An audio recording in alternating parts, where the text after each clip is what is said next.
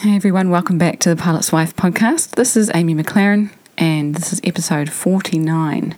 And today I've got a great topic for you. I'm going to make a huge difference to your relationship, I hope. The question that I'm going to talk about that we often ask ourselves is it goes kind of like this Why are they always being mean? Whereas I'm always trying to be nice. Why are they so lazy when I'm always doing all the work?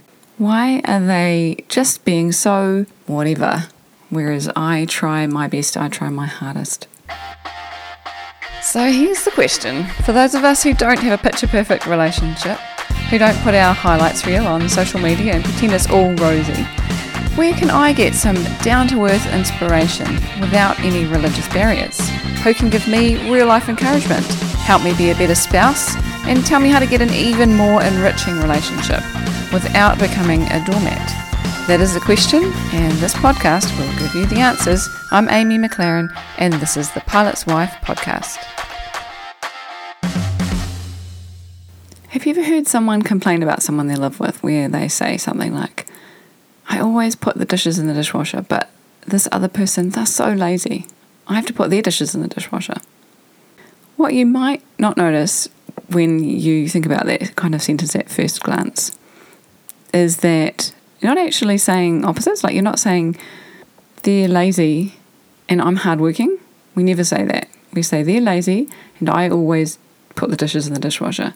And this is something that in psychology they call the attribution bias, and in particular, the actor observer bias. And so, sorry about all the terminology, but I'm just kind of giving you the context. So, uh, it's when we kind of attribute some kind of trait to the reason why people do things, but we attribute the situational kind of reasons for when we, the reasons we do our, the things that we do.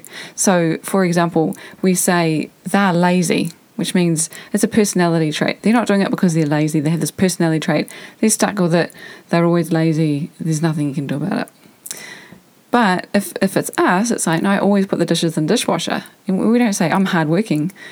We just say, we, we use a situational context for, for our perspective. And it's, it's called the actor observer bias. It's something in social, social psychology that everybody does that they've noted. And it's basically kind of saying that when we when we see something that someone else is doing, we we kind of make up a reason for why they're doing it. We assume a reason for why they're doing it, but for our own you know, for our own situation, we know the reason why we do it. And it's not our fault. It's because of something else that's happened to us, right?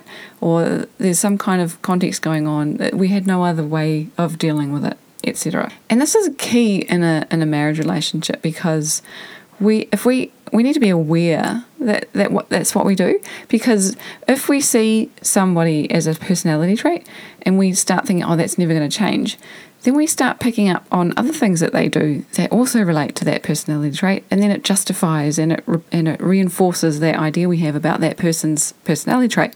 For example, of being lazy. Then, if you know, two days later we see that they've left their socks on the floor, it's like, oh, they're lazy. Whereas, you know, they hadn't left their socks on the floor every other day of the week; they'd put them away.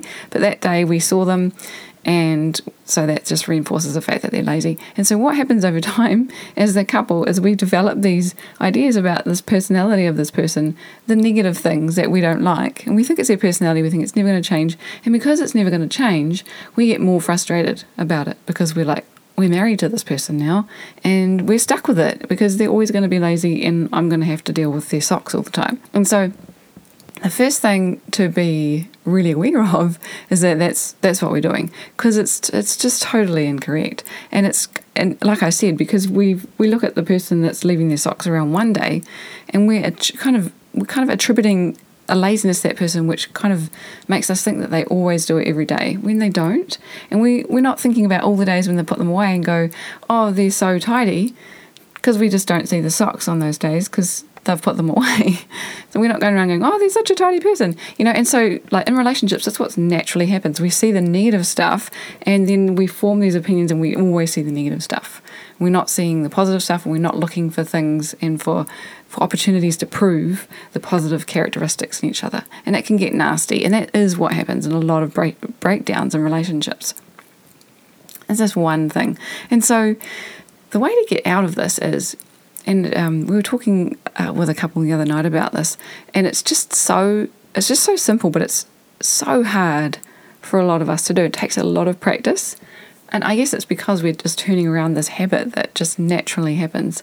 But what we really need to do is we need to start thinking about the reasons why people are doing stuff, like re- the reasons why our partner might be doing stuff. And we can't attribute it to a personality trait because that's just, as I've as I've hopefully illustrated, it's usually incorrect.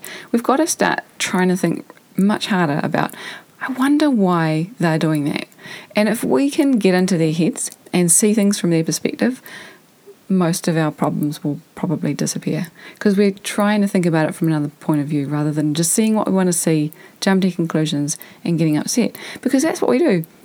We get upset, and then the next time we talk to them about it, we've already built this thing up in our minds like, how dare you leave your socks on the floor, or not put your dishes in the dishwasher, etc. Now, I talked about this this iceberg thing. Maybe I don't know, ten or fifteen episodes ago, we did a parenting course because we were really struggling with our five year old at the time. And one of the aspects of this parenting course was this iceberg where it showed, like, you can see the behavior that's kind of you know above the water which is maybe anger.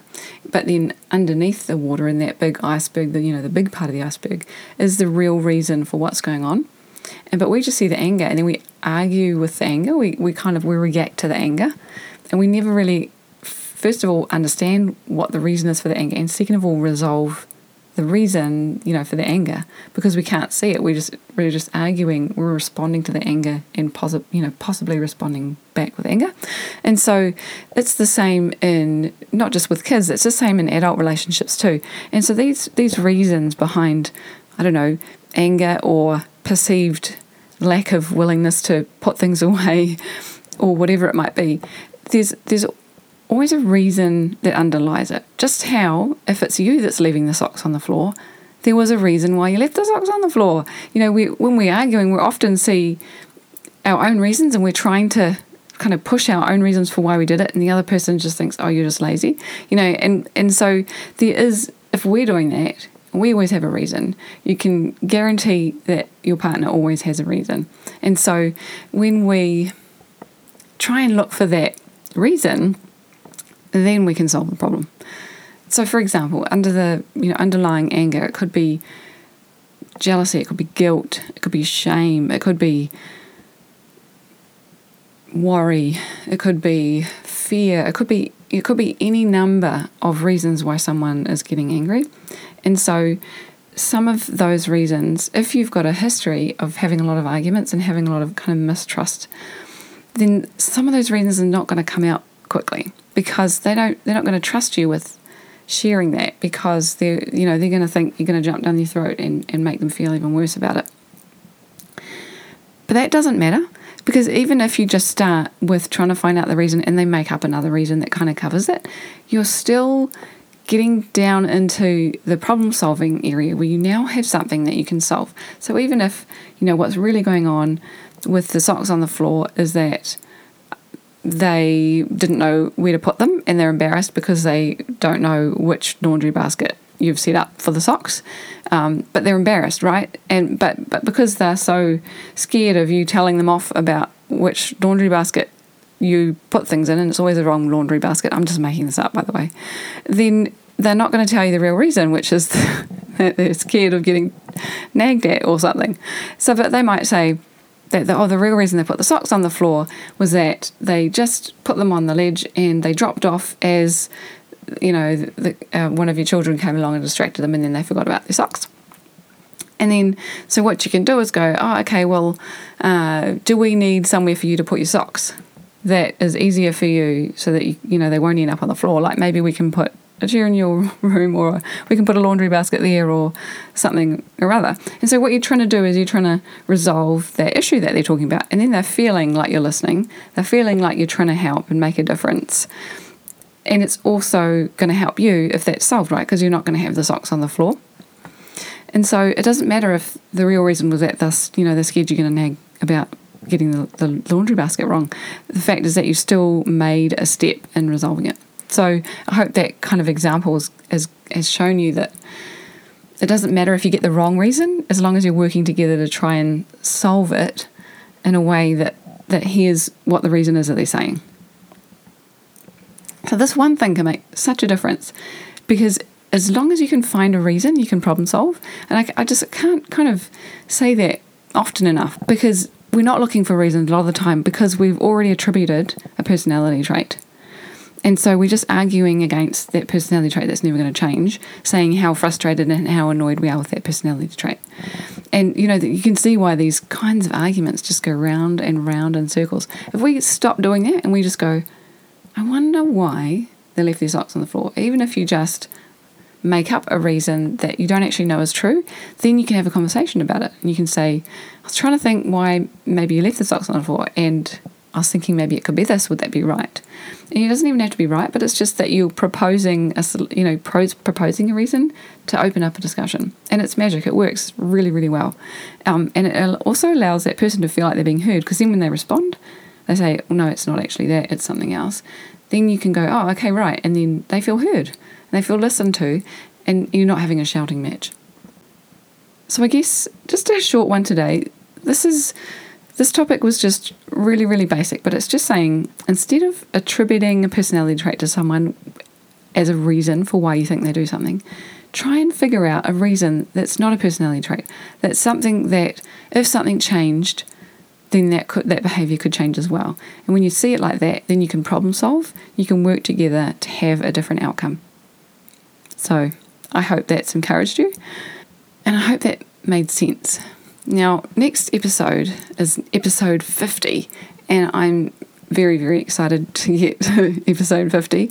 And so I have something special. I have asked Josh if he will come on to the episode with me and we can have a bit of a chat on the episode and so I won't tell you what we're going to talk about, but I will tell you that Josh is going to be here next week, and he is a little bit kind of he's a little bit shy of the microphone. So if you are willing, I'd like to ask you a little favour, and that is if you can get in contact with me and just send a little message of encouragement for Josh. I would really, really appreciate it. He would really, really appreciate it because then he'll know that people want to hear from him and then he might not be so worried or, or nervous or whatever about coming on to this episode. So there are a couple of ways you can get in contact with me. It depends on how you found out about this podcast, but you can make a comment underneath um, the this podcast episode in whichever platform you're using, or there is a contact form on our website, No Myth Marriages. That's N O M Y T H marriages com. There's a contact us form. You can write in a message there. Or alternatively, you can get in touch with us on Facebook, which is facebook.com slash no myth marriages. And just leave a little message of encouragement. I'd really, really appreciate it. And Josh will really appreciate it too. So that's it for this week. We're looking forward to next week. And I'll catch you then. Ka kite.